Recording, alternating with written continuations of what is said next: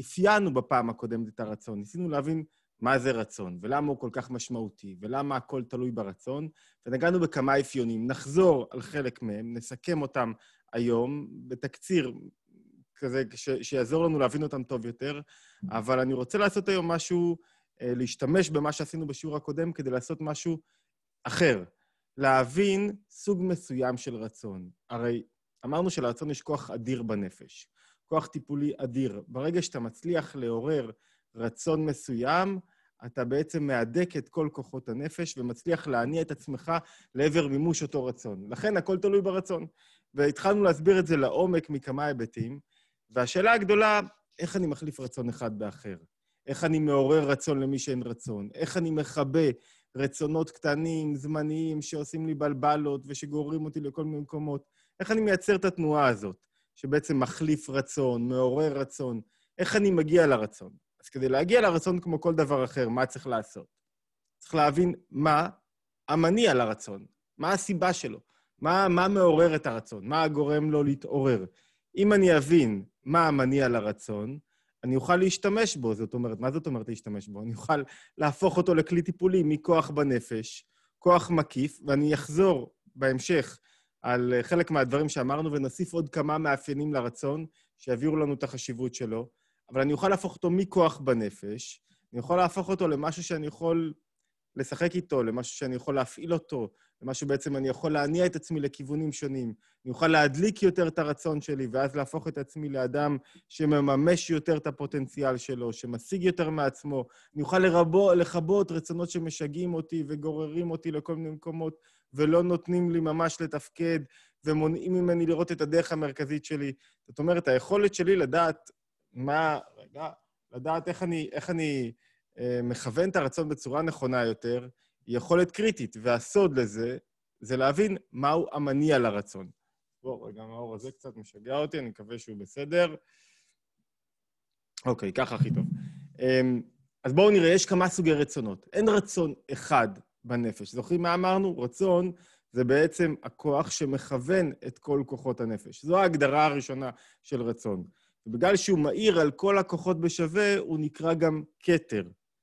אז אין רצון אחד לאדם. יש כמה סוגי רצונות. מה הרצונות שלו? יש לו רצון, למשל, שהמניע הראשון שלו נובע מתוך תענוג. מה זאת אומרת תענוג?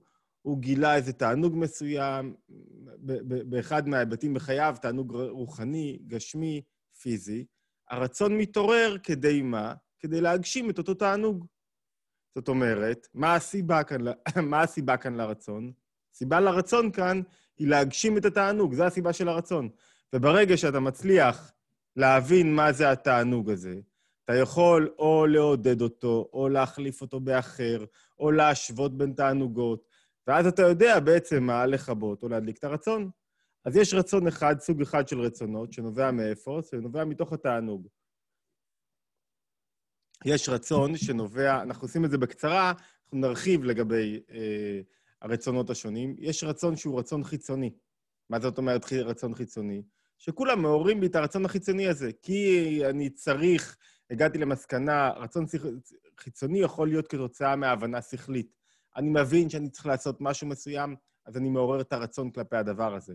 אני מאמין שהוא חשוב לי, אני מבין שזו הדרך שאני צריך להלך בה, ואז אני מעורר את הרצון הזה. הוא לא רצון פנימי שלי, הוא רצון שמתעורר כתוצאה מסיבות חיצוניות. ומתוך זה אנחנו יכולים להבין עוד שני סוגי רצון, למשל. יש רצון שנקרא רצון מורכב. לא צריך לזכור עכשיו את הכל, כי אנחנו נתעסק היום רק בסוג אחד של רצון, שהוא במרכז. אני רק עושה קצת אלמינציה, קצת מסיר מהשולחן סוגי רצונות שונים, כדי להגיע לרצון שעליו אני רוצה לדבר. מה זה רצון מורכב? רצון מורכב הוא למשל רצון כזה שיש בו מהערת השכל. מה זאת אומרת? כמו שאמרתי קודם, הבנת בשכל משהו, הוא עורר לך את הרצון. הבנתי בשכל שהבית הזה חשוב לי, אז זה מעורר לי את הרצון להשקיע בבית. הבנתי בשכל שהעבודה הזאת חשובה לי, זה מעורר לי את הרצון. הבנתי בשכל שהמקום הזה, הלימוד הזה הוא טוב לי, הוא בריא עבורי, הוא נכון עבורי, זה מעורר לי את הרצון לגבי אותו, אותו לימוד. זה רצון שמתעורר, רצון מורכב, שהשכל הוא אחראי עליו, ויש רצון מורכב שהרגשות הם אחראים עליו.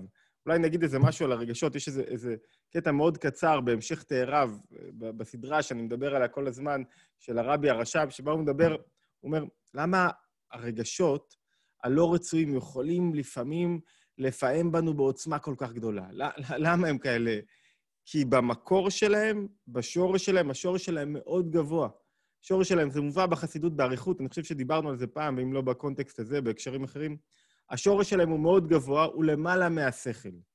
ובגלל שהשורש של הרגשות הוא למעלה מהשכל, אז גם האור שלהם הוא אור מקיף, עוצמתי. מה זאת אומרת? כשמישהו פתאום תופס אותו כעס, זה אור, הוא מרגיש שהוא לא יכול לכווץ את הכעס הזה. זה אור מקיף, עוצמתי, זה לא אור פנימי. מה זה אור פנימי? זה שני מושגים מאוד חשובים. אור פנימי זה אור שנמזג כבר לתוך כלי. זה אור שאתה כבר, אתה יכול להכיל אותו. זה אור פנימי. זאת אומרת, רגש מתוקן שמתגלה אצלנו בצורה מתוקנת, הוא מופיע בצורה של אור פנימי. מה זאת אומרת? שהרגשות שלך לא מוציאים אותך עכשיו מאיזון, אתה לא אוכל את עצמך על משהו, לא נשלחו מיילים היום.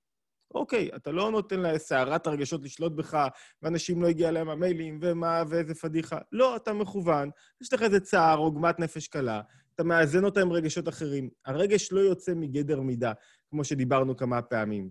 זה אור פנימי, זה רגש מתוקן. הוא לא רגש ששולט בך, אלא אתה מכווין אותו. מה זה אור שהוא לא פנימי? אור מקיף. זה אור שהוא כל כך גדול, שהוא לא יכול להצטמצם כדי לבוא לידי ביטוי בתוך כלי. עכשיו, מה הוא אומר לנו? שהשורש של הרגשות הוא בעצם לא אור פנימי, כמו שכל, שהוא נועד להצטמצם, השורש של הרגשות הוא מאוד מאוד מאוד גבוה. ולכן, אולי נקריא את לשונו, לכן רק על ידי המוחין, המוח, השכל, ההתבוננות, הוא זה שמכווץ את הרגשות והופך אותם להיות אור פנימי. בלי שכל, האדם לא יכול להוליד רגשות מתוקנים. הוא לא יכול להוליד רגשות מתוקנים כאלה שמצטמצמים לאור פנימי. זה התפקיד שלו, זה התפקיד של השכל. להכווין, לצמצם, להחליש את עוצמת המידות, אחד התפקידים שלו. ולכן, הרגשות הם מאוד גבוהים, ומה אנחנו רוצים להגיד בכל הסיפור הזה על הרגשות? שיש רצון שנובע מהרגשות. מה זאת אומרת? שזה לא הרגש בעצמו, אלא זה שורש הרגש. מה זה שורש הרגש? זה השאיפה להתחבר עם משהו או להתרחק ממשהו, וזה מביא אותי לרצון שאני רוצה לדבר עליו היום. כי תכף נראה את ההבדל בין הרצון הזה, רצון מורכב שנובע מהרגשות, לרצון שעליו אני רוצה לדבר היום, שנקרא רצון עצמי. רצון עצמי זה לא הרצון שמפעם כל הזמן בחיים שלך. בכלל, אין רצון אחד שכל הזמן מאיר בי. הוא מאיר ונכבה, ואז נותן לכוחות נפש אחרים להתגלות. לשכל, לרגשות, למחשבות. זאת אומרת, הרצון לא מאיר כל הזמן.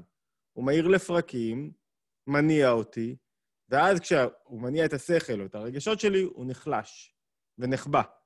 אוקיי, מה זה רצון עצמי? רצון עצמי זה הנקודה, עליו אנחנו, לשם כך נתכנסנו הערב, ו, וכנראה רק מי שצריך לשמוע על רצון עצמי צריך להיות כאן היום.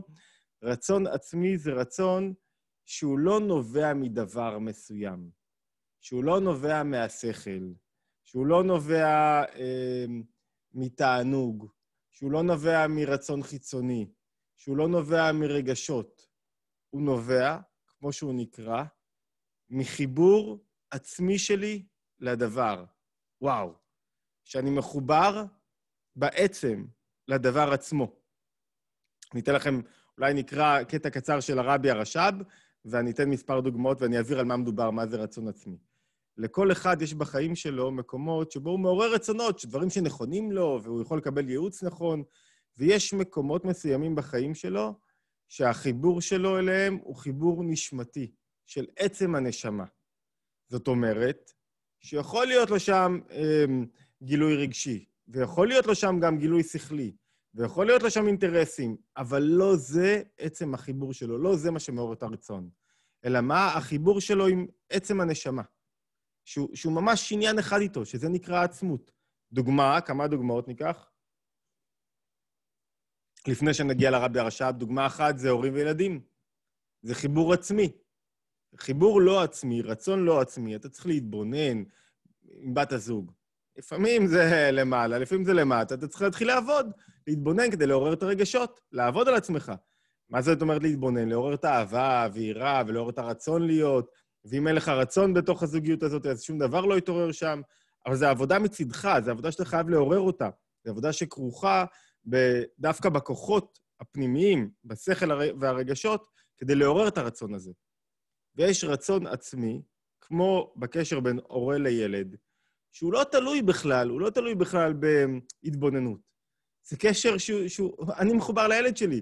זה לא, אני שומע את הקול שלו, אמא שומעת את הקול של הבן שלה ממרחק, זה, זה מעורר בה משהו. זו נקודת חיבור, אין, ש, שהיא לא, אין לה, אין לה, אין לה טעם ודעת, אין לה תענוג, אין לה... גם אם ילד לא מרווה לך תענוג, אתה מחובר אליו. אתן לכם דוגמה אחרת מכיוון אחר, למשל, חשבתי על... אה, למה לא לקחנו את אוגנדה? אוגנדה יכול להיות נחמד מאוד, למה לא לקחנו את אוגנדה? היה יותר קל, פחות מלחמות, לא אויבים, יכל להתקבל. אבל בשום שלב, אני חושב, אצל אף אחד, אצל שום אדם שמבין ומחובר, אוגנדה לא הייתה אופציה. היא, היא, היא לא הייתה אופציה לא בגלל ש...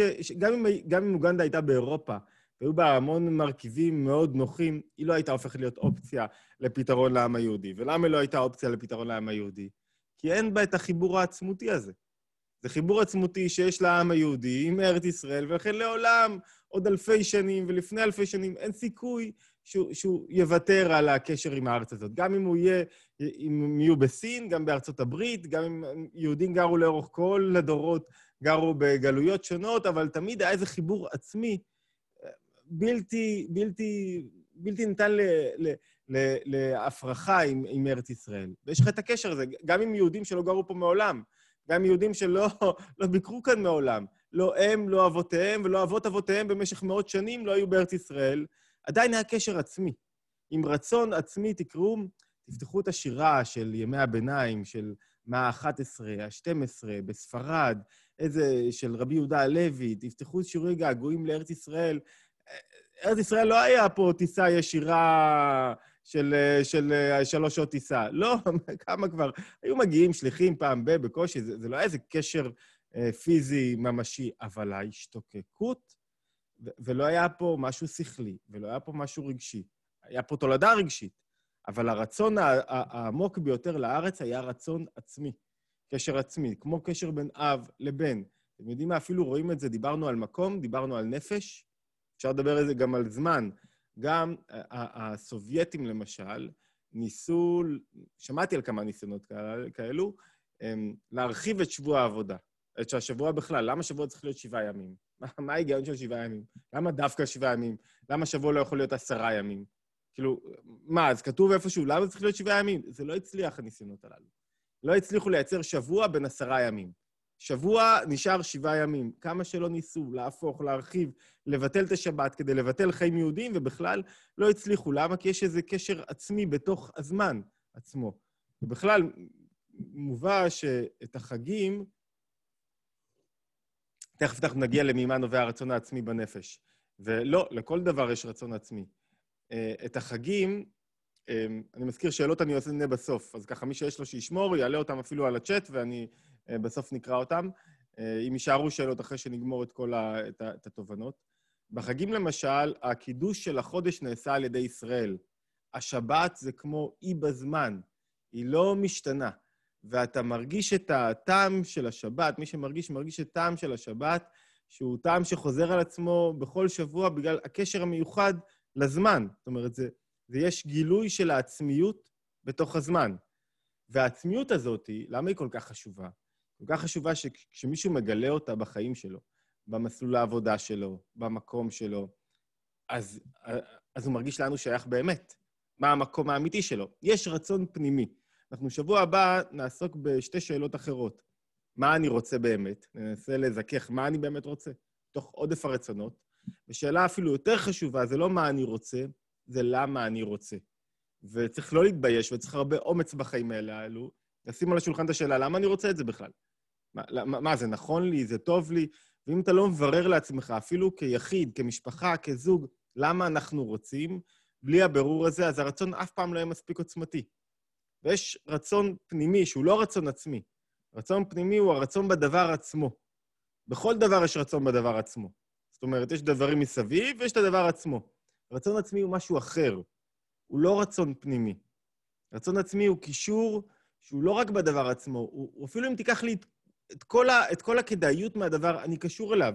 למה? כי הנפש שלי, עצם הנפש שלי, קשורה אל אותו דבר. אז אולי נגיד רגע מילה על רצון פנימי, שזה כבר יהיה הכנה לשבוע הבא, ואז נקלוט את ההבדל. למשל, שחקן כדורגל. אז הוא יכול לאהוב את, ה, את העילה מסביב, את הכסף הגדול, את הקהל, את הפרסום, את... כל זה רצון חיצוני. רצון חיצוני הוא מניע הרבה יותר נמוך. אם הוא לא יאהב את המשחק עצמו, את המסירות, את ההבקעה, את, את, את העניין עצמו, הוא אף פעם לא יצליח. נעבור עכשיו לאדם שלומד. יש הרבה דברים סביב הלימוד. החברותה, הישיבה, הקפה, זה נקרא אור מקיף. אם הוא לא יאהב את הדבר עצמו, אם הוא לא יגלה את הרצון הפנימי שלו בדבר עצמו, ואפילו את התענוג בדבר, אז הוא לא יתחבר אליו עד הסוף. זה תמיד יישאר ככה למעלה. רצון עצמי זה לא זה, רצון עצמי זה משהו שכשאתה מאיר בו, אתה מגלה אותו, הוא, הוא חלק ממך בעצם, ואתה לא תוותר עליו לעולם. לא משנה כמה כסף וכמה דברים, ואם אתה מצליח לגלות רצון עצמי בזוגיות, מה זאת אומרת? שעצם הנפש שלך קשור עם עצם הנפש שלה. שאתם, שאתם יחידה אחת. אם אתה מגלה את הרצון העצמי הזה בתוך הזוגיות, זה אחרת לגמרי. זה כבר לא רצון שצריך להצביע, להשביע את הרגשות, זה לא רצון שצריך להשביע את, ה, את השכל שלך, זה לא רצון, זה, זה לא זוגיות של תועלות, זה זוגיות של חיבור עצמי. וזוגיות של חיבור עצמי לעולם יותר חזקה מכל דבר אחר. כן, שום דבר ש, שייצור בה פירוד. אז בואו רגע נראה אה, אה, את הלשון של הרבי הרש"ב על מה זה רצון עצמי, ואז נעשה סיכום קצר של השבוע הקודם בעצם. יותר מאשר סיכום, נחזור על כמה מאפיינים. נוסיף עוד כמה שלא רציתי להחסיר, ותוך כדי נוכל לדעת איך אני, איך אני מגלה את הרצון העצמי. רצון עצמי לא מעוררים. זה לא כמו רצון פנימי, או רצון אה, מורכב, או רצון מתוך תענוג. יותר קשה לעורר אותו, צריך לגלות אותו. לגלות אותו ולתת לו לבוא לידי ביטוי בתוך המציאות שלנו. לתת לו, ולתת לחיבור הזה להתקיים. כי, כי אם אין לך, אם אתה מתכחש לרצון העצמי שלך, אתה, אתה נידון לחיים חיצוניים, אבל גם לקצת אומללות. כי לא האזנת את עצם הנפש שלך בחיבור האמיתי, במה שהיא רוצה, בחיבור הנפשי שלה.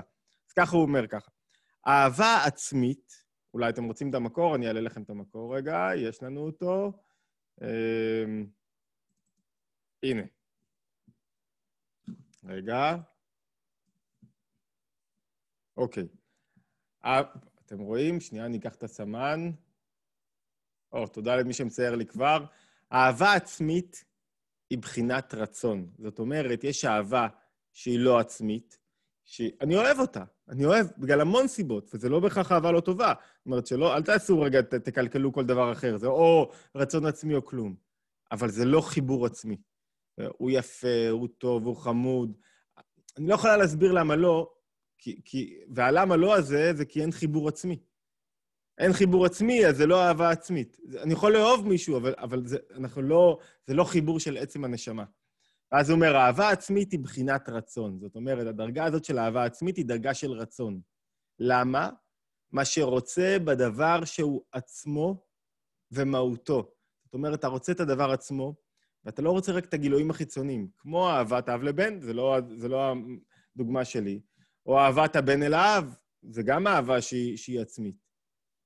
אהבה בזה הוא עניין הרצון שרוצה מה שהוא עצמו ומהותו. כשאתה רוצה את הילד שלך, זה גם, רגע, בואו בוא נסדר לנו איזה עניין אחד. הרבה פעמים הורים מפספסים את הרצון העצמי הזה בילד, אה, ומה זאת אומרת מפספסים את הרצון העצמי בילד? נותנים לכל מיני דברים חיצוניים להסתיר אותו קצת. שאתה אוהב את הילד שלך בלי תנאי, בצורה עצמית, אבל עכשיו אתה שם תנאים. רגע, אם הוא יהיה ככה וככה, אם הוא יהיה טוב, אתה, אתה לא מגלה את הרצון העצמי הזה בו, והוא בך, כי אתה מסתיר אותו מדברים שונים. זאת אומרת, הרצון העצמי הזה קיים, הוא תמיד יכול להיות מוסתר. על ידי מה? על ידי רצונות חיצוניים, בקביעת קריטריונים כאלה שהם לא רלוונטיים, שאתה רוצה שהוא יהיה בדיוק כמוך, או שילך בדרך שלך, או שאתה לא מרוצה מאיכשהו, מה, מהדרכים שהוא נוקט בחייו. זאת אומרת, שהרצון העצמי גם יכול להיות מוסתר, אבל כשהוא מתגלה, ויותר קל לגלות אותו באב לבן, כי פה זה מובהק. בין אם לבנה. כשזה מתגלה, אז זו עוצמה אחרת לחלוטין. כי הוא תופס בעצמות דווקא. מה זאת אומרת בעצמות? אתה רואה את הילד?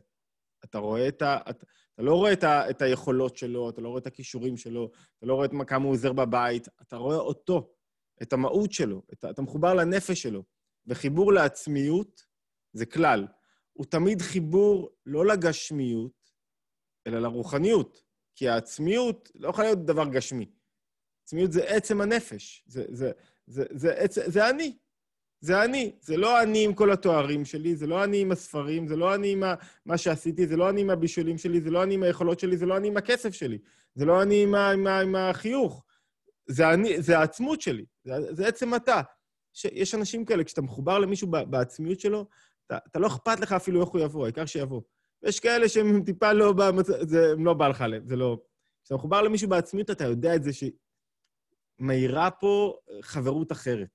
הייתה פה התגלות של עצם הנשמה וחיבור בנשמות. ולכן זה חברות בדרגה אחרת. ו- ואתם יודעים, בגיל מבוגר יותר קשה למצוא חברי אמת. כשאנחנו אומרים חברי אמת, זה לא אדם שייתן לך הכל. זה, זה תמצא, זה, זה לא העניין. חבר אמת, מה זה חבר אמת? זה כזה שהתגלתה עצם הנשמה של שניכם, ואתם מחוברים, יש לכם רצון עצמי. זאת אומרת, היה שם איזה חיבור של נשמות מדרגה גבוהה יותר. הוא אומר ככה, וכמו שכתוב במקום אחר, מה ההבדל בין אהבה לרצון? אז מה ההבדל בכל זאת? אפשר בקלות להתבלבל. אהבה תופסת בהתפשטות ובגילויים לבד. מה שאין כן הרצון תופס בעצם. זאת אומרת, פה הוא יוצר הבדל בין אהבה, שהיא רגש, לבין רצון עצמי. אהבה כרגש, מה, מה היא תופסת? מה, זאת אומרת, איך היא מתגלה? תופסת זה מה היא מתגלה באמת? במה? בגילויים. מה זאת אומרת בגילויים? אם יש לנו 20 שנות נישואים בשבוע הבא, אם אני לא אביא מתנה, איזה רצון עצמי ואיזה בטיח. האהבה תלויה במתנה עכשיו. זאת אומרת, אני, אני מפחיד, אבל האהבה של הרגע הזה, האהבה הזמנית, תלויה במתנה. אתה חייב, יש מתנה ויש התנהגות נכונה. לא תאהבי מישהו ש, שהוא מעצבן, שהוא מתנהג בצורה לא נכונה, שהוא, שהוא מציג, שהוא קפדן, שהוא... זה מציג. זאת אומרת, האהבה מתגלה בגילוי שלה. היא חייבת להתגלות, וכדי להתגלות היא חייבת תנאים מסוימים. ולקרב אותי לזולת, חייבת תנאים. זה יפה מאוד, כל מה שדיברנו בשיעורים הקודמים, באתגר האינטימיות ובלעורר את האהבה, על האהבה הבלתי מותנית. אבל בסדר, אני לא רוצה לחיות עם, עם מישהו שלא רוצה לעבוד, ולא רוצה להתקדם, ולא רוצה לצמוח, ולא רוצה, לא רוצה להכשיר את עצמו כדי ש, שאפשר יהיה לאהוב אותו. שמוכן לקבל את האהבה ומוכן לתת את האהבה, ולבנות חיים נכונים לאהבה. זאת אומרת, האהבה חייבת, חייבת להתפשט, וכדי להתפשט היא חייבת תנאים מסוימים. נכון, שצריך להיזהר מעודף תנאים כאלה. נכון שזה תמיד אה, חמקמק, כי לפעמים אתה יכול לאהוב דברים חיצוניים ולשים את עצמך במרכז. כל מה שאמרנו נכון, אבל המובן של אהבה חייבת גילוי חיצוני. רצון עצמי לא, רצון עצמי זה עצם הדבר. זה, זה זה שאני רוצה את עצם הדבר. ו... עכשיו, הם לא שני כוחות מנותקים. הרצון העצמי מעורר את האהבה הבלתי מותנית, אוקיי? הרצון זה כוח מקיף בנפש, שדוחף אותי לאהוב את זה ב... אני לא רואה את הפגמים, אני לא רואה את החסרונות. דוחף את האהבה להתגלות בגילויים. וכמו שהוא אומר, כמו באהבת האוהב אל האהוב. כשאוהב, הוא נותן פה דוגמה אחרת, ל- ל- לאהבה פשוטה. סיבת האהבה, למה אתה אוהב את האהובה שלך?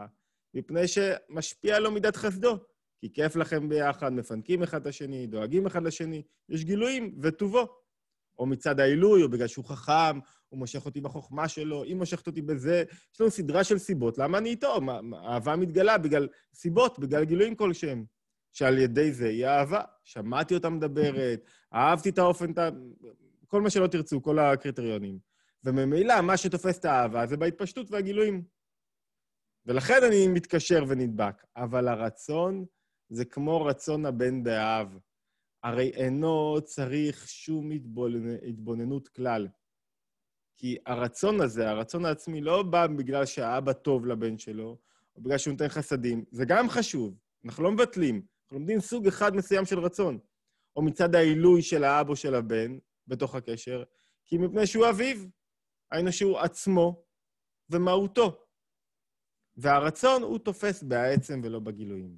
וואו, עכשיו, כשיש לך נקודה כזאת של רצון כזה שתופס בעצם ולא בגילויים, מה זה גורם לך להרגיש? נינוח, במקום הנכון לך. זו תנועה אחרת בנפש, זו לא תנועה שאתה אמרנו שאהבה, הרבה פעמים יש אהבה שהיא כמו אהבה כאש, שדורשת כל הזמן מאבק, כל הזמן התבוננות, כל הזמן התמודדות כדי לעורר אותה, ואם אתה לא תעשה את זה, אז אחרי זמן מסוים היא ת, תלך ותפחת ותלך ותתנדף. יש כזאת אהבה. אבל הרצון העצמי לא יכול להתנדף. למה? כי הוא חושף גילוי מאוד עמוק בנפש. ואז כשהוא חושף אותו, אתה מרגיש שם במקום הזה הכי נוח, אתה מרגיש שהגעת למקום הנכון. ואם רק נצליח, אמרנו שכדי לעורר רצונות, אנחנו מדברים בסדרה של שיעורים על סוגי הרצון השונים, כדי לעורר את הרצון הנכון, צריך לדעת מה המניע לו. בעצם לרצון עצמי אין מניע. אין מניע, אין מה שיעורר אותו. כך הוא אומר, אמיתת הרצון, הרצון הכי אמיתי, הכי אמיתי אצל האדם, הכי אמיתי בנפש, הוא שאין לו שום סיבה. רק שרוצה מצד העצם בלבד. וכשאתה מצליח להגיע לזה, אתה בעצם יודע לאן אתה שייך. זה לא אומר שאתה לא יכול לחיות במקומות אחרים, בתנאי חיים אחרים, בשדות אחרים. אני הרבה פעמים מגיע למקום, אני לא מחובר אליו, לא מחובר אליו. אני, אני, יש אפילו מקומות מסוימים ש, שאתה יודע, הוא מקום נפלא עבורך, והוא טוב עבורך, ועל פי שכל וטעם ודעת, על פי קריטריונים, מקום נפלא, שם אתה צריך להיות, לא מרגיש מחובר. לא רוצה להיות פה. לא רוצה להיות פה. לא, טוב, לא טוב לי פה, לא טוב לי במקום הזה. לא רוצה להיות במקום הזה. זה לא לא רוצה לא מסוגל להיות. זה לא לא רוצה שאם אני אשכנע את עצמי, אני לא אהיה פה עוד קצת. זה לא לא רוצה כזה, אני במצוקה וחייב לברוח. לא, זה לא לא רוצה הזה. זה לא רוצה הרבה יותר עדין. אני לא מרגיש מחובר לכאן. יש מקומות, אני יכול להיות שם שנים, לא התחברתי. לא, לא חלק מהמקום הזה. ויש מקומות, איך שאתה מגיע, איך שאתה, איך שאתה נכנס. זה לא תלוי רק באווירה, או במשהו שהגישו לך, או במה שאכלת, או במשקיע. אתה מרגיש, זה המקום שלי. ופה אני רוצה להיות, ולשם אתה רוצה לחזור. ואתה אחרי זה מתרץ לך את זה בכל מיני סיבות ותירוצים. כי זה טוב, כי זה נעים לי וכולי, ואתה מתחיל למצוא את התירוצים. אבל הסיבה האמיתית היא שהתגלה פה רצון עצמי. ומה זה רצון עצמי? התגלה שאתה קשור למקום בעצמיות שלך. למעלה מכוחות הנפש, למעלה משכל ורגשות, אתה קשור בעצמיות. ולמה הרצון הזה חשוב, ואנחנו מדברים עליו עכשיו? אחד, תכף נראה, דיברנו על זה בשיעור ביום ראשון, אה, בשיעור על אה, התחלות חדשות, וכיצד צריך להיכנס לשנה החדשה. אנחנו נשים בצ'אט עוד מעט את השיעור הזה. אה, בפסיכולוגיה בפרשה דיברנו, ואולי גם נזכיר את זה בסוף השיעור היום, שבראש השנה מתגלה הרצון העצמי של האדם, וגם הרצון העצמי של הבורא, אבל מתגלה הרצון העצמי שלך. למה אתה קשור? זאת אומרת, אם אתה תהיה קשור מספיק בראש השנה, תיתן לעצמך צ'אנס, זה כאילו יום מאוד מסוים שבו אתה יכול, וואו, יש ימים כאלה שבו זה נפתח לי. אני יודע מה, מה הצ'קרה שלי, לאן אני שייך. ואיזה כיף זה להיות שייך. זה לא אומר, אני שוב מסייג את עצמי, זה לא אומר שאני לא צריך לעורר הרבה רצונות אחרים, לפעמים כדי להתמודד, אני במקום הזה, אבל, אבל לא מצאתי את מקומי. אז יש רצונות אחרים נכונים שבהם צריך לעורר כדי להצליח, להתמודד, לעשות, לפעול, אה, אה, לעשות דברים מסוימים, זה מאוד חשוב, יש לי אחריות, זה לא הרצון העצמי, אבל כשהרצון העצמי מתעורר, זה אחרת לגמרי. זה אחרת לגמרי, ולכן כל כך חשוב לגעת בו ולהעיר אותו. אז בואו נעשה כזה דבר עכשיו. כדי להעמיק טיפה ברצון העצמי, אנחנו נעשה את הסיכום שאמרתי על השיעור הקודם. זאת אומרת, פחות חשוב לי שזה יהיה סיכום על השיעור הקודם, אלא יותר מה הם מאפייני הרצון בכלל. ומתוך זה נוכל להבין מהם מאפייני הרצון העצמי, אוקיי? אני מזכיר, הסיכון נשלח למנויים גם במייל, ויישלח שבוע הבא, או שהוא עולה לאתר ותמיד אפשר להוריד אותו מהאתר. אז בואו נתחיל בנקודות, אוקיי, מכאן.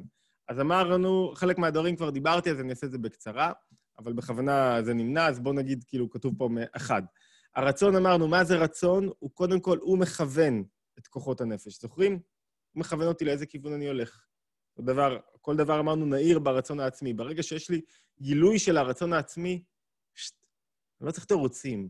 למה אני לומד זה ולא לומד זה, למה אני פה ולא אחר. אני יודע שזה המקום שלי, ושם אני מכוון את עצמי. מה יוצר הרצון, הדבר הראשון שהוא יוצר? הוא יוצר לך שייכות וקשר אל האחר, אל הסביבה, אל הזולת. בלי רצון, אני לא קשור.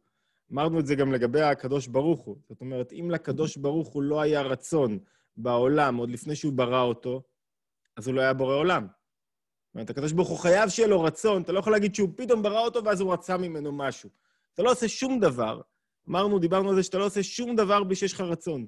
דיברנו, אני קופץ גם פה אפילו לשמונה, אפילו רצון, תנועה לא רצונית של האדם, היא מופעלת מלכתחילה על ידי הרצון.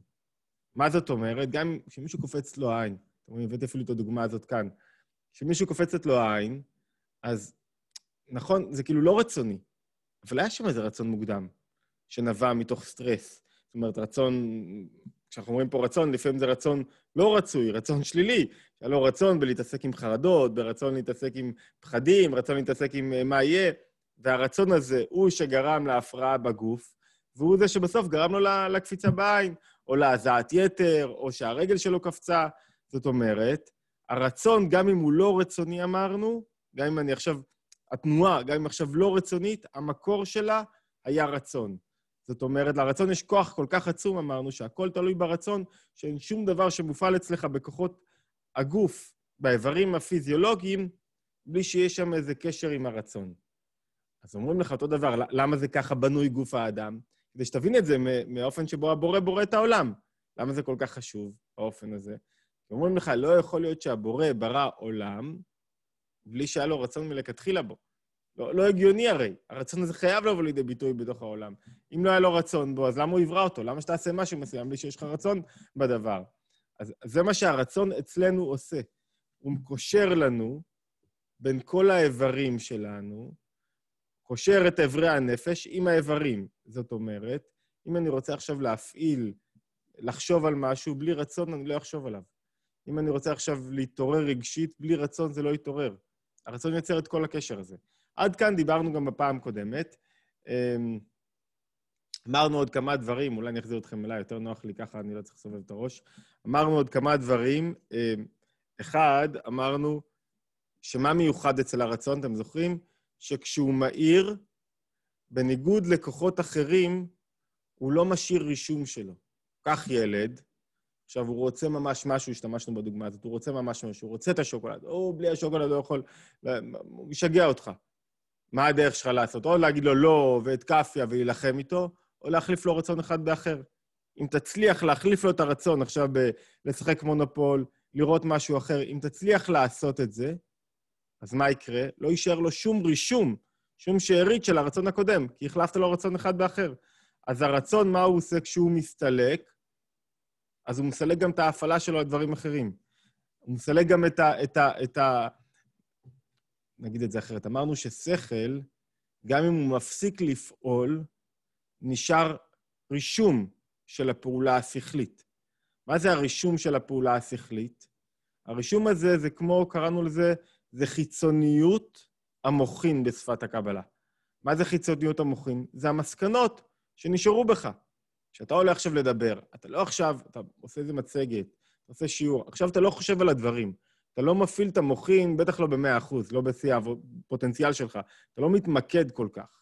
עכשיו כשאתה עולה לשיעור, כשאתה מעביר מצגת, אלא מה? אתה משתמש בתובנות שגיבשת ועבדת עליהן קודם לכן.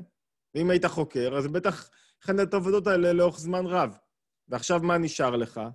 רק המסקנות השכליות. המסקנות השכליות נקרא חיצוניות המוחין, וזה מה שמשפיע על הרגשות. אז זה שארית, זה רישום של השכל. יש גם רישום של הרגשות. כשהרגש מתעורר פתאום, אתה, אתה מוצא את עצמך עם איזה ג'ולה בגרון בשעה שתיים בצהריים. המשבר הרגשי היה לך בבוקר, שכחת מהמשבר הרגשי, אתה לא זוכר אפילו על מה רבת עם אחיך, אתה לא זוכר אפילו, זה עבר. אבל מה נשאר? הרישום הרגשי. הרגשום הרגשי הזה שכואב לך ופוגע בך, הוא זה שנשאר לך. עם הרצון זה לא נשאר. עם הרצון אין כזה דבר. וזו המעלה הגדולה, דיברנו על זה פעם קודמת. החלפת רצון אחד באחר, זהו, הוא התפוגג הרצון. לא נשאר לו שום דבר. ולמה מנסים להגיד לך את זה? עוד פעם, אני חוזר גם לכל ההקבלות. מי שלומד אה, לומד חסידות לעומק, לומד המשך תאריו לעומק, רואה שכל הזמן מקבילים בין המצב הנפשי, בין כוחות הנפש, בין היחסים בין אברי הנפש, לבין מה? לבין האופן שבו הבורא את העולם. ולמה ההקבלה הזאת? מבשרי אחזה אלוקה. כי אתה לומד מהעולם הרגשי שלך, אתה לומד על איך בנוי העולם. והפוך, מאיך שבנוי העולם, אתה לומד על העולם הרגשי שלך. אז אומרים לך, הוא אומר לך, שאם הקדוש ברוך הוא לא היה לו רצון בעולם, למה זה כל כך חשוב, שאין רשימו, אין שארית ברצון? אם לא היה לו רצון בעולם, ואם לא היה לו רצון בעולם, אז, אז העולם, הוא לא היה צריך להרוג אף אחד, פשוט העולם היה חוזר לעין ואפס. כך הוא אומר בלשונו, אולי, אני אקריא את לשונו, בסילוק האורות הפנימיים שדיברנו עליהם, השכל, הרגשות, נשאר אליהם, נשאר קצת, כמו שאמרנו, קראנו לזה רשימו, נשאר משהו. מה שאין כן, אם הרצון מסתלק, הכל מתבטל. כשאתה לא רוצה במשהו יותר, אין שום זוגיות שאפשר להציל אם לא נשאר בה מעט רצון. רצון חיצוני, רצון פנימי, רצון עצמי. אם לא נשאר איזה עד של הרצון, אי אפשר להציל את זה שום דבר. אם הוא לא רוצה, לא יעזור כלום. הוא יכול להיות שם, לשחק אותה שהוא רוצה, להבין בשכל שהוא רוצה, ל- ל- לבוא ל- ל- ליועץ, אבל אם הוא לא רוצה, או היא לא רוצה, זה לא ילך. אי אפשר יהיה להציל את הזוגיות. זאת אומרת, הכל תלוי ברצון, כי הרצון יוצר את הקשר, הרצון מפעיל את האיברים. ואם אין רצון, הכל מתבטל. ואז הוא אומר על ראש השנה, אפשר לפני ראש השנה להכניס, וזהו, שבראש השנה הכל חוזר לקדמותו. צריך להמשיך רצון חדש למלוכה ולבריאת התהוות העולמות. אמרתי לכם, כבר ראש השנה זה התחדשות הרצון בעצם. התחדשות הרצון של הקדוש ברוך הוא בעולם ושלנו בו. זה הרענון של כל השנה, לכן, לכן יש פה התחדשות. והנה ידוע שהסילוק, הסילוק של הרצון הזה, יש סילוק של רצון בפנימיות ויש סילוק של רצון בחיצוניות. מה זאת אומרת? סילוק של רצון בחיצוני, בחיצוניות זה שאני לא מוכן לעשות את זה יותר, לא מוכן להיות פה יותר, לא מוכן לברוא יותר עולם. סילוק של רצון בפנימיות, מה זאת אומרת? שאני עדיין חושב שאולי אני רוצה את זה, אני עושה את הדברים, זאת אומרת, אני יכול להמשיך להפעיל את הדבר, אני אמשיך להפעיל את האתר, אני עושה דברים, הכל קורה כמו שצריך, אף אחד לא מרגיש בזה שיש, שיש שינוי אצלי בפנים, אבל בפנימיות שלי אני לא באמת רוצה את זה.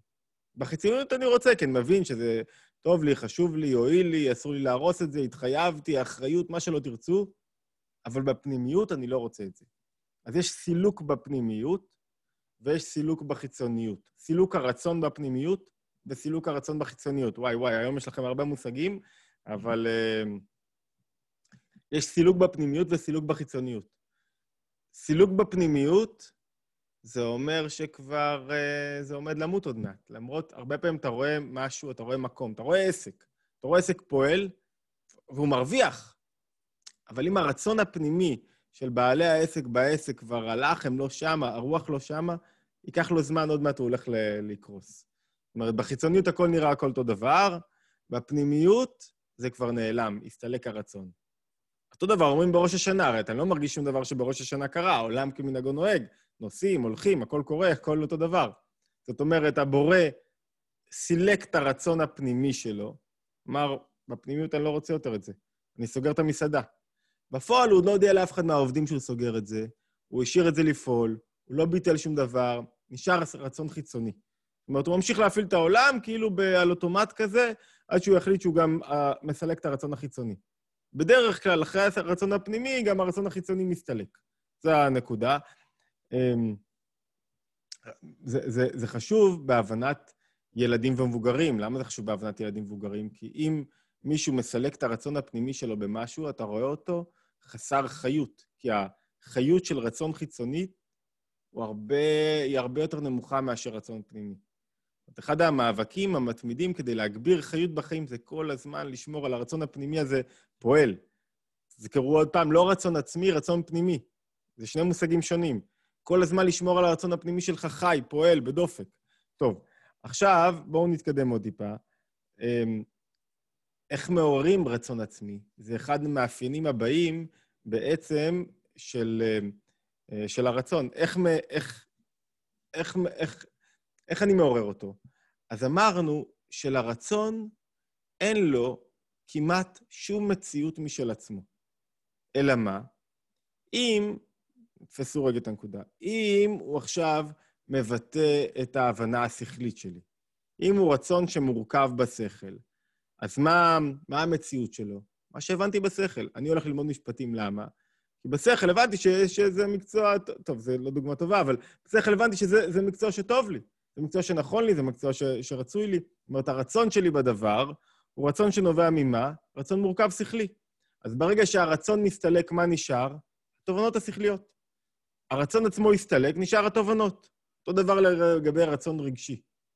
רצון שאמרנו של ברגשות, זוכרים? אמרנו, האהבה תופסת בגילויים. אני אוהב אותה כי היא יפה, כי, כי, כי כיף לי איתה, כי נעים לי, כי היא מפנקת אותי, כי היא דואגת לי, כי אני חושב על העתיד המשותף, כי יש לנו ילדים ביחד, כי, כי קשה להעביר את החיים האלה לבד, כי, כי יותר קל ששניים מרוויחים ומשלמים ביחד שכירות, כי מה שאתם לא רוצים, אוקיי? כל סיבה שאתם לא רוצים, תופס בגילויים. ברגע שהרצון מסתלק, כל הסיבות הללו נשארו, אבל כאילו שמטת להם את הקרקע. אתם מכירים מישהו שאין לו רצון, הוא מוכן, יאללה, אז אני אשלם לבד, אני אעבוד יותר קשה, אני, כל מחיר אני אשלם רק כדי לא להישאר פה, אוקיי? כשסילקת את הרצון, הבניין של כל השיקולים הללו, פיק, נפל. האהבה נסתלקה, כל, ה, כל הגילויים כבר חסרי ערך. לקחת רצון, רצון אין לו מציאות, הוא פשוט לוקח את הכוחות נפש שלך, מעביר אותם למקום אחר. לא רוצה להיות פה, מוכן לשלם כל מחיר, העיקר לא להיות פה. אוקיי, עכשיו רצון עצמי, כדי להבין איך מעוררים רצון עצמי, בואו נתפוס רגע אה, מה קורה כשאני מסלק רצון עצמי. כאילו, כשיש רצון עצמי, יש חיבור לעצמיות. יש חיבור ל, ל, לנפש בנפש, לעניין עצמו. גיליתי את המקום שלי, וזה בא לידי ביטוי כל אחד במקום שלו. אני יכול להגיד לכם, למשל, סתם, דוגמה, אני מרגיש שאני בתל אביב. אני, אני יליד מרכז, מכיר את המרכז, חי את המרכז, יודע הכל, ואין לי התקשרות עצמית, אין לי רצון עצמי להסתובב בתל אביב, לטייל בתל אביב, לא יודע למה. לא יודע למה. הרי לרצון עצמי אין סיבה, אין טעם. לא שאתה יכול להסביר בטעם, בסיבה.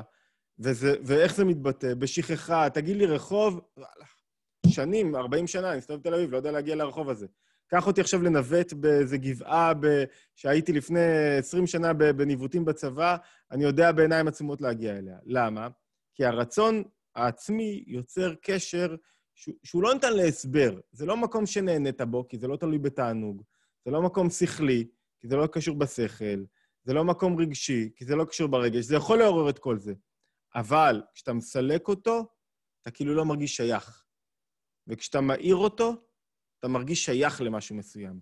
זאת אומרת, אז איך אנחנו מנסים עכשיו אמ, לגלות את הרצון העצמי? זה, זה, זה המטרה שלנו כרגע. איך אני מנסה לגלות את הרצון העצמי? תעצור רגע. אנחנו בפעם הבאה נבדוק איך אני שואל את עצמי למה אני רוצה. אבל כאן, בהיבט של רצון עצמי, אני שואל את עצמי, רגע, אם אני עכשיו, אני רוצה משהו מסוים, עכשיו אני רוצה אותו, למה? למה אני רוצה את הדבר הזה? מה הסיבה שאני רוצה את הדבר הזה? הסיבה שאני רוצה בגלל דברים חיצוניים? אוקיי, יש ערך לסיבות חיצוניות. אני לא אומר שלא, אבל זה אומר שלא בהכרח אני מתגלה פה את עצם הנפש שלי, את המקום שאליו אני שייך. בואו נשאל רגע, זה דברים חיצוניים, בואו נשים אותם רגע בצד.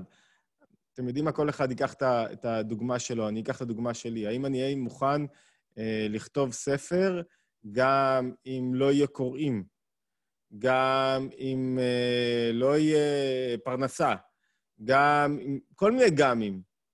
ואם אתה מרגיש, אחרי שסילקת את זה, את זה ואת זה, שאתה שייך לדבר, גם אם לא משנה מה יקרה, אתה שייך לזה, שם מתגלה הרצון העצמי שלך. אם אתה מוכן להיות מאמן, אמ, את מוכנה להיות מאמנת לנשים, רק אם את תתפרנסי מזה, ורק אם, אה, אה, ורק אם יהיה לך כך וכך אנשים שיבואו, רק אם יעריכו אותך ככה וככה, אז זה הרבה רצונות אחרים, נכון? ויש גם רצונות של לעזור למישהו, זה גם חשוב. אבל זה לא רצון עצמי. רצון עצמי זה אפילו לא לעזור למישהו. זה שאני שייך לזה.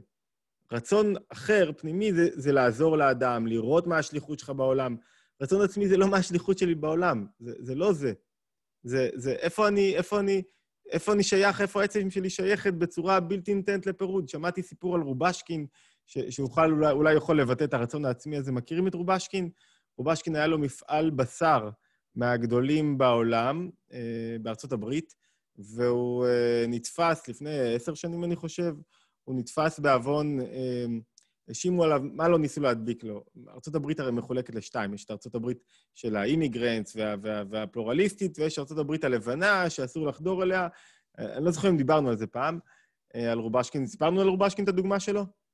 ורובשקין היה לו מפעל בשר כשר הכי גדול בארצות הברית, ויום אחד נחתו עליו איזה 200 ככה סוכנים פדרליים כאלה ואחרים, פשטו לו על המפעל שהיה במרכז ארצות הברית, אמ, ואסרו אותו. בסופו של דבר, בסוף משפטים ארוכים וסבוכים, הוא קיבל אה, גזר דין אה, לנצח, אני יודע, משהו כזה, מאסר עולם, וקנס לא פרופורציונלית, אני לא זוכר את המחיר, אבל, אבל במיליוני דולרים או עשרות מיליוני דולרים, משהו מטורף, שאם היית עושה דברים הרבה יותר גרועים לא היית מקבל. וההאשמות היו מגוחכות יחסית, הלבנת הון, זייף מסמך, משהו כזה. בקיצור, לא היה לו שום סיכוי לצאת משם, כל הערעורים שלו נדחו. לפני שנתיים, אני חושב, שנתיים בחנוכה, הוא, אה, טראמפ שחרר אותו ככה ברגע אחד, בזאת חנוכה, ביום האחרון של חנוכה, שחרר אותו, וזה היה, אומרים שככה יהיה הגאולה, ברגע אחד פתאום משחררים אותך, והוא לא הבין בכלל שמשחררים אותו.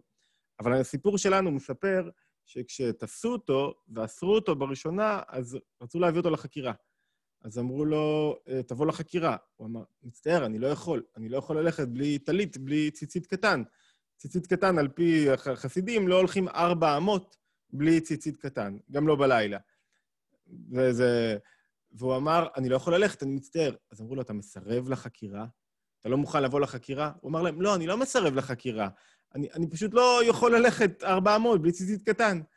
אז הם גררו אותו, היכו אותו קצת, הביאו אותו לחקירה, למחרת אותו דבר, אמרו לו, תבוא לחקירה. אמר, אני לא יכול ללכת בלי טלית, אין אין לי ציצית קטן, אני לא יכול, אני לא יכול ללכת בלי ציצית קטן, 400. אז שוב גררו אותו, ואז הם קלטו את הנקודה. שהוא צריך ציצית קטן כדי ללכת. ומה הנקודה? מה הנקודה?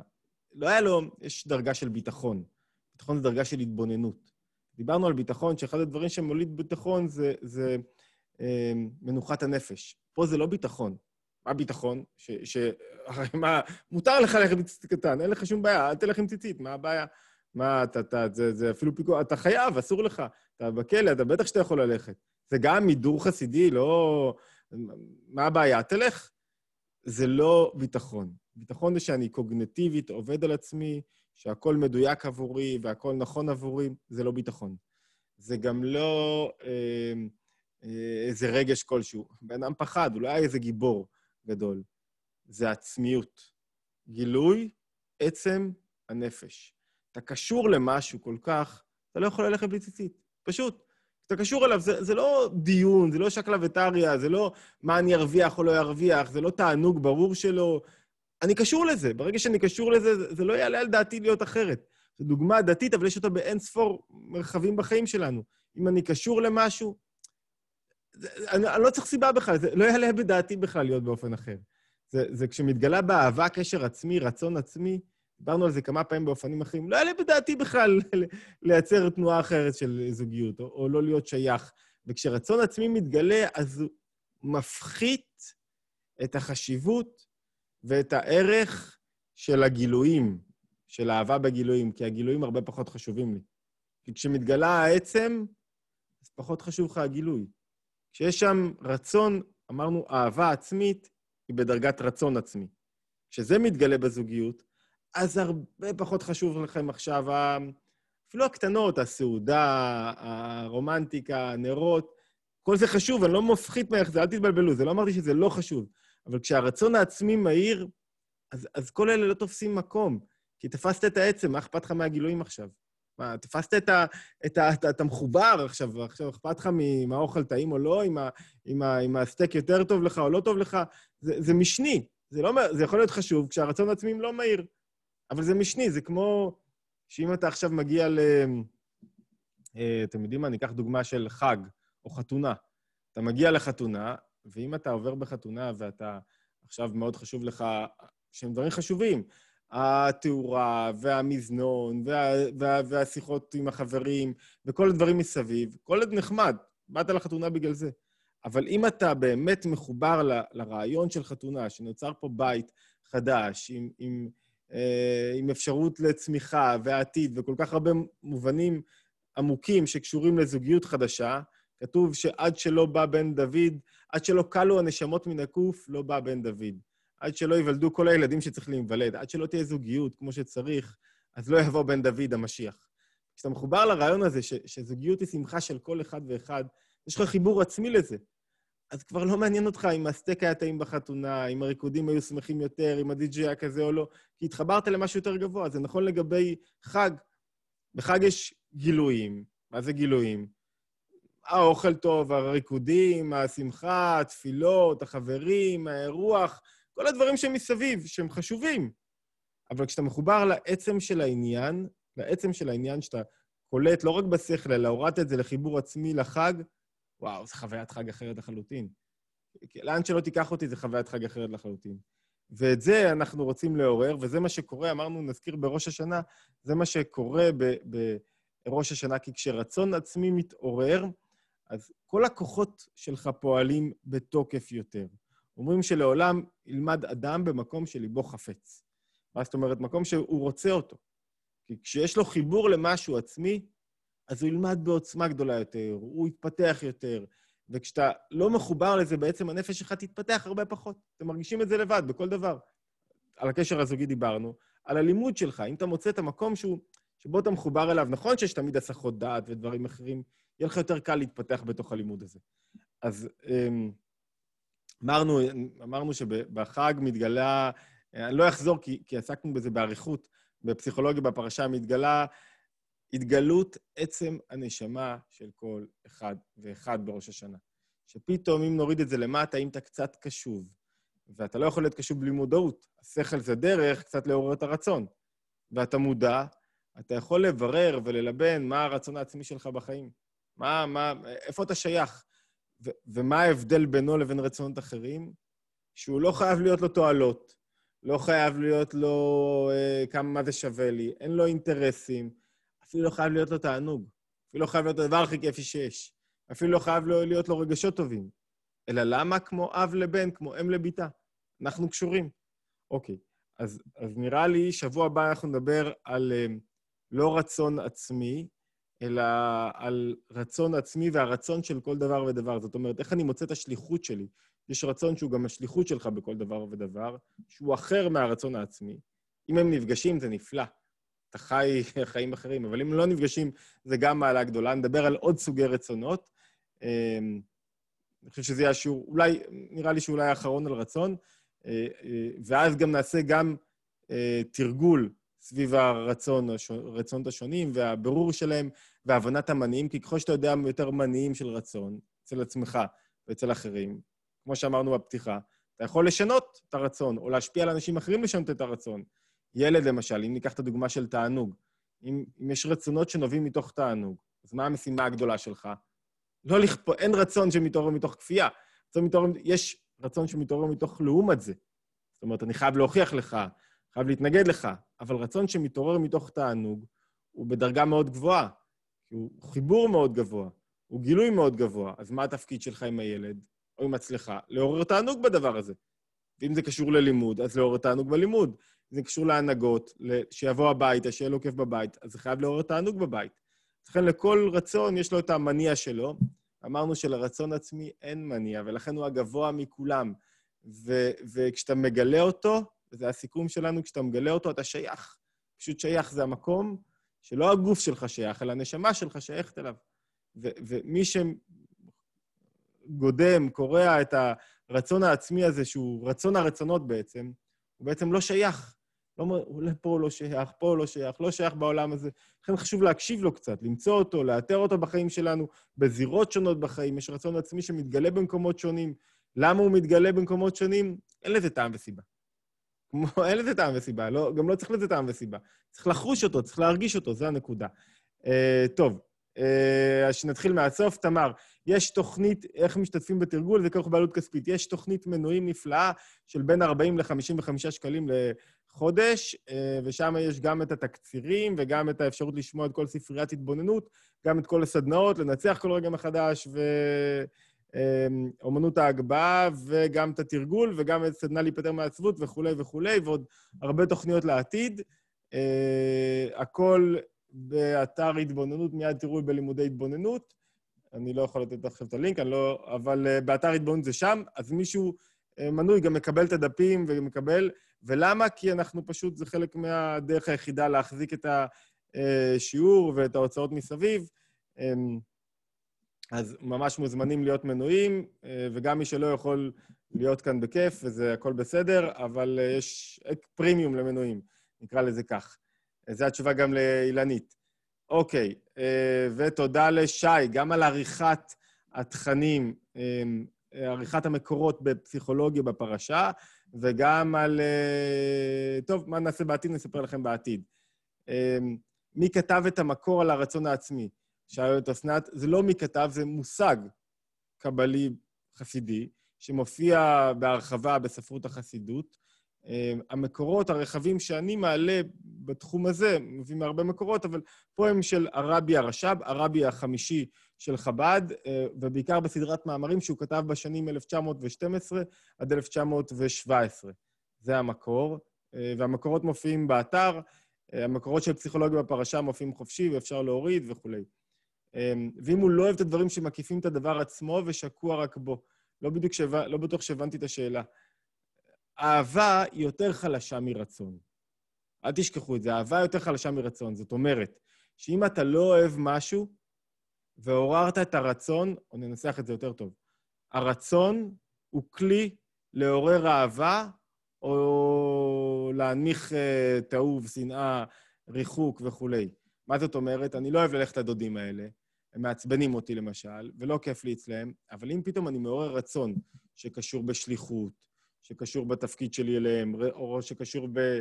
אמ, אה, בקשר המיוחד שלנו כבני דודים מגיל צעיר. אם אני מצליח לעורר רצון אחר, מה הוא עושה? הרי מה הכוח של הרצון? להשכיח, להש... לחסל את הרגש הלא רצוי של ריחוק, של אה, אנחנו לא מחוברים, שלא בא לי על המקום הזה ולמה. כי אמרנו, מה עושה הרצון? מה הכוח הגדול של הרצון? שיש לו את הכוח לעשות מה? יש לו את הכוח לבטל כוחות נפש אחרים. זה השוס שלו, זה הכוח הגדול שלו. שדיברנו על זה פעם קודמת ואמרנו, לא הזכרנו את זה הפעם, אמרנו שהשכל פועל על, הרצו, על הרגשות בדרך של התלבשות. מה זאת אומרת? השכל מתלבש ברגשות, ואז הוא מחליש את הרגש. אני עכשיו כועס! אני מתבונן, זה מתלבש ברגש, אני אומר, בוא'נה, יש דברים יותר חשובים, בוא תראה אחרת, תראה מה קורה איתה, גם לה יש אתגר בעולם, זה לא נגדך, מוציא את עצמי מהמרכז, ואז אני מחליש את הרגש. אבל זה דרך של, התב... זה דרך של התלבשות. אותו דבר לגבי המחשבות. השכל והרגשות מתלבשים במחשבות. לעומת זאת, הרצון לא פועל בדרך של התלבשות. הוא פועל בדרך, איך אמרנו, של ממשלה וכפייה. הוא מאיר אור מאוד חזק, אור מקיף, ואז הוא מחבר, הוא בעצם המתג שמחבר בין הנפש לבין הגוף. כי בלעדיו זה לא יכול לקרות. אם הוא לא מחבר, לא קורה. אתה רוצה עכשיו להניע את הידיים, לצייר. אם אין לך רצון לצייר, אתה לא תצייר, אין ציור לא רצוני. אפילו הלא רצוני, כמו בשינה, זה דברים שפעם עלו לך, כמו שאמרנו קודם לכן. לכן אתה חייב שהרצון יפעל כדי שיחבר אותך, שיפעיל את המתג הזה.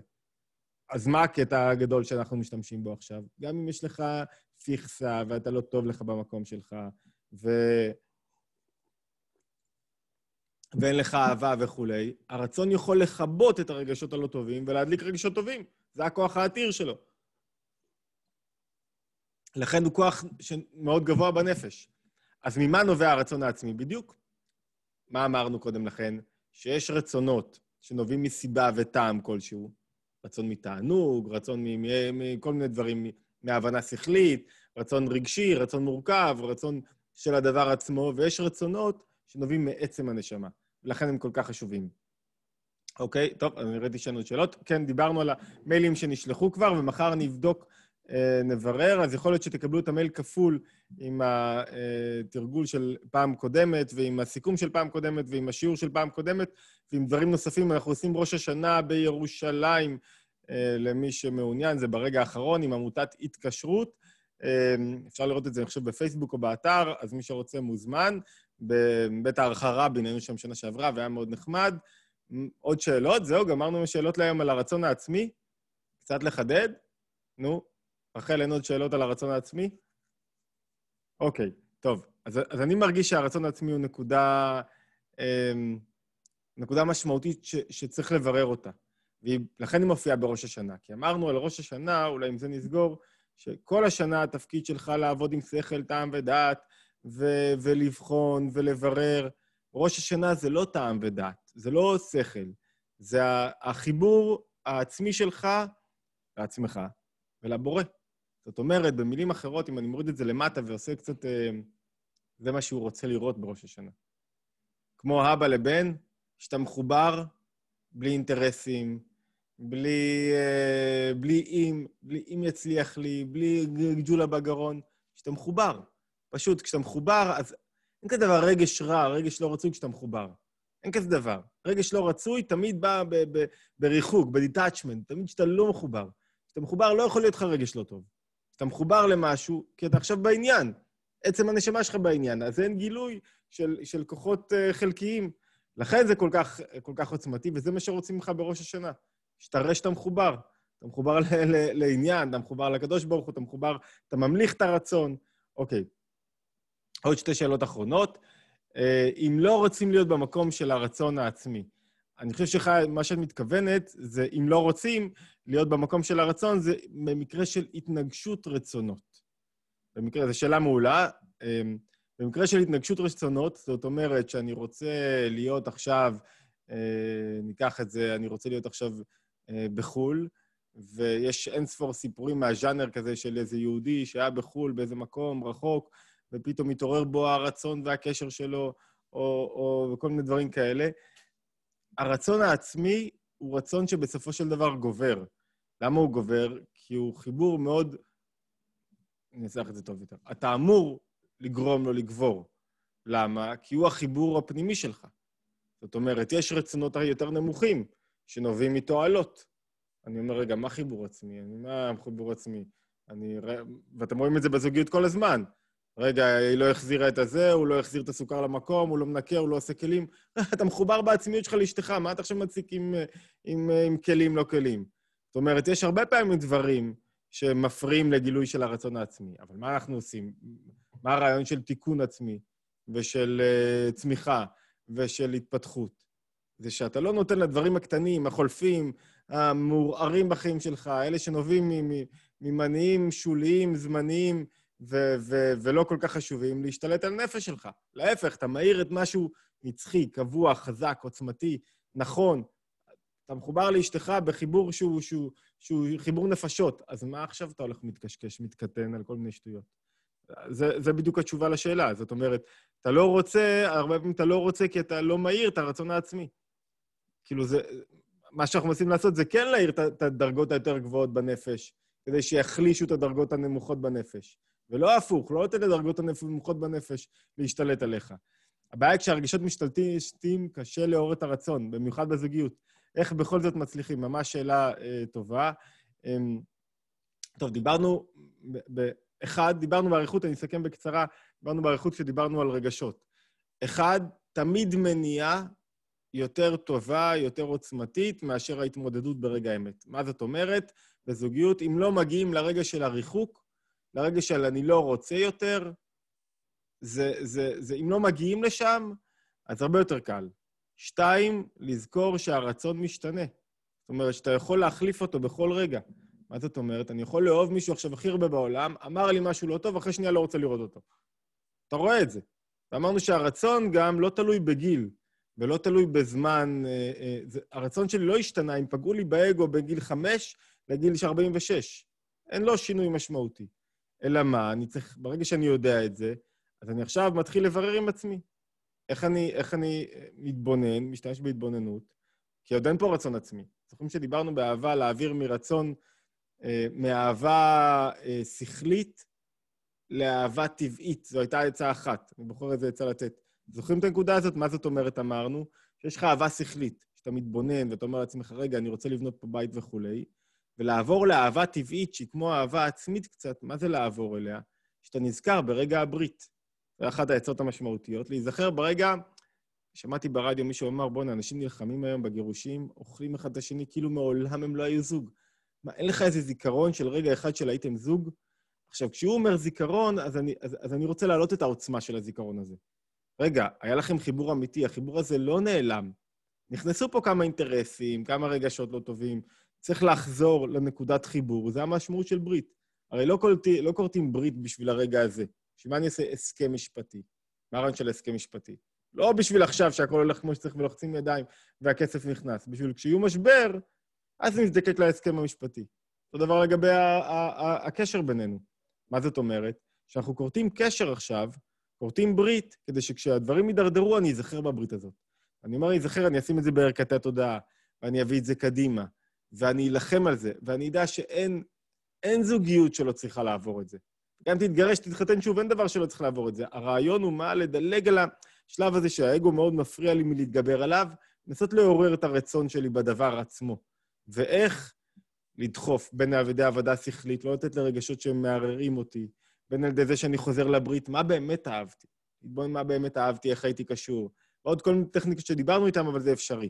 טוב, רגע, אמרתי לכם שאלות, אז אה, רצון עצמי, נניח של חיבור להשם ולתורה, מול רצון של עשייה וסיפוק שלכאורה סותר את זה. הרי נגיד שהחיבור להשם הוא הרצון העצמי, אני, אני, לא, אני לא בטוח שאני מסכים עם חיה עם הנחת היסוד. עבורי, כבעל תשובה, ואיך שאני קורא כתבים, ואיך שאני קורא את החסידות, אין uh, תורה וקדוש ברוך הוא, עבודה, כסף, פרנסה, ילדים וכולי. מה זאת אומרת? זה, זה חייב להעיר בך בכל מה שאתה עושה. בעבודה שלך, בקשר שלך עם הילדים שלך. זה לא שהעולם והבורא והתורה הם דברים נפרדים. הפוך, זה חודר לי בכל דבר שאני עושה, ואם זה לא חודר, אז מה הטעם בזה בכלל? מה, אני, אין לי שעת ספורט שבועית, אני הולך לשחק טניס, אה, במקום טניס לומד תורה. לא. אם התורה לא חודרת, היא התפספסה. אז, אז לכן זה חייב להיות אותו רצון. אה, אם יש שני רצונות, רוצה גם להיות בשיעור וגם על הילדים בבית. מה לעשות? זו שאלה טובה. השאלה היא, רגע, אנחנו מנסים תמיד לא לברר מה לעשות, אלא איפה יש גילוי נכון של כוחות הנפש. ו- וזו תמיד שאלה, והשאלה הזאת היא, אין כלל אחד לשאלות כאלה שאפשר על פיו, אין איזה אה, תשובה אחת אה, נכונה תמיד. יש מקום מסוים שכרגע אתה מרגיש אה, חסר, חנוק, עייף, אה, עם בלבלות, עם... אתה חייב להתאים את עצמך. איך תתאים את עצמך? אם לא תתאים את עצמך, זה לא אגוצנטריות, לא תבוא הביתה מלא, חי. אם לא תשמור על לימוד קבוע, על דופק, לא תבוא הביתה חי וחזק ומלא כוחות. אז, אז השליחות שלך, כדי להיות הורה טוב עם הילדים בבית, אתה חייב להתאים את עצמך קודם. והילדים זה לא רק uh, זמן איכות, זה, זה לא רק כמות, זה גם איכות. זאת אומרת, אם לא באת רענן ורוצה להיות עם הילדים, ושם, אז מה זה שווה שאתה איתם וצועק ורב ולא נינוח? אז לך תלמד, לא נורא, צא, צא, צא. אשתי אומרת לי, לך, לך, לך תלמד, צא קצת מהבית. אחרי שתצא מהבית ותלמד, תחזור הביתה אחרת. זה גם המבחן של לימוד, איך הוא חדר לתוך הבית. לכן שאם יש לך שני רצונות, צריך לברר מה הרצון הגבוה ביניהם ומה משרת אותו. זאת אומרת, מה משרת את הרצון הגבוה? ומה שמשרת איתו, איתו ללכת, ויש זמנים שאתה שבע. אתה נכון, אתה חזק, הילדים צריכים אותך יותר. אתה יכול להיות איתם, אתה מביא הביתה רוח טובה, אתה מסוגל להתמודד, לך הביתה, תהיה עם הילדים, תעשה מה שאתה צריך. אז, אז זה מאוד תלוי מה משרת את, ה, את, ה, את הרצון הגבוה, את הרצון הנכון. אוקיי. אה, שי מחדד את השאלה, וזה יהיה... אמ, דיברת על מצב הפוך, בו אדם שקוע בדברים שמקיפים את הדבר עצמו, אך אינו קשור בעצם הדבר, ברצון העצמי שלו. אני מדבר על מצב הפוך, שבו אתה מאוד מחובר לרצון העצמי שלך, אבל לא רוצה בדברים שמקיפים אותו. לדוגמה, כתבת שהאדמו"ר הזקן העדיף רק ללמוד, אבל התפקיד דרש ממנו לתת זמן גם לקבלת קהל וללמד. דוגמה נוספת, מנהיג שאינו מעוניין במלחמות, הפוליטיקה וההתעסקות בתקשורת. אויש, שאלה נפלאה. מה ששי שואל בעצם, אמ, יש לך פעמים שפגשת את הדופק הזה של, ה, של אני מחובר לזה, וזהו, אני רוצה רק את זה. לא בא לי כבר לעסוק בדברים אחרים. לא, לא רואה את עצמי בכלל עושה משהו אחר. לא רואה את עצמי חוזר ללמד באוניברסיטה. לא רואה את עצמי עושה... שום... נגעת ב, ב, ב, בעניין, אתה לא רוצה שום דבר אחר. ו, אמ, וזו שאלה טובה, זאת אומרת, הרצון העצמי לפעמים מחייב אותך להתנתק ממנו קצת וללכת לעשות את התפקידים שלך. אבל גם כשאתה עושה אותם, אתה עושה אותם לא מעוף, אלא מתוך השליחות של הרצון העצמי. למה? כי הרצון העצמי, מה שמגדיר אותו זה לא תענוג, זה עצם הנשמה. מנהיג דגול, שעכשיו אה, אה, התפקיד, מה שהוא רוצה, יש, זה גם על משה זה נאמר, גם על הרבי מלובביץ', גם על אדמו"ר הזה, כן, שהוא רוצה רק להיות עם עצמו ורק ללמוד, ועכשיו לדבר עם אנשים זה מפריע לו, זה טורד את מנוחתו. אבל הוא מבין שהרצון שלו בחיבור לעצם הנשמה מחייב אותו גם לעשות עוד דברים, אז הוא לא עושה את זה בעוף, זה כאילו לא משהו שחורג מהרצון. הפוך, הוא צריך עכשיו לכוון את כוחות הנפש שלו למשהו ש... שאין לו בו תענוג, אבל זה חלק מהרצון העצמי שלו, חלק מהשליחות שלו, להתחבר לעולם ולעשות דברים. זאת אומרת, הרצון העצמי יש לו הרבה יותר מובנים מאשר התענוג או החוויה האישית שלך. לכן הוא לא תלוי בחוויה ולא תלוי ברגש, זה מה שאתה צריך לעשות עכשיו. זה השליחות שלך בעולם. הוא עדיין מחובר אליה, הוא לעולם לא ירגיש... הוא ירצה משהו אחר, אבל זה לא הרצון, זה האהבה למשהו אחר, זה ההתפתחות שלו, זה ה... אבל יש לו עכשיו שליחות בעולם שהוא צריך לעשות אותה. וזה חלק מההורות גם. אתה מחובר לילדים, עכשיו, אתה לא רוצה להיות עם ילדים, אתה רוצה להיות בפייסבוק. אתה רוצה לעשות דברים אחרים, אבל הרצון מהפייסבוק הוא נמוך, הוא לא, הוא לא רצון אפילו. הוא, הוא, הוא יצר, הוא גירוי רגעי, הוא... הרצון הגבוה שלך מה? להיות מחובר לילדים, ואותו צריך להעיר. כדי להעיר אותו צריך להשתלט על כמה דברים אחרים. אז נראה לי שתפסנו נקודה על הרצון העצמי.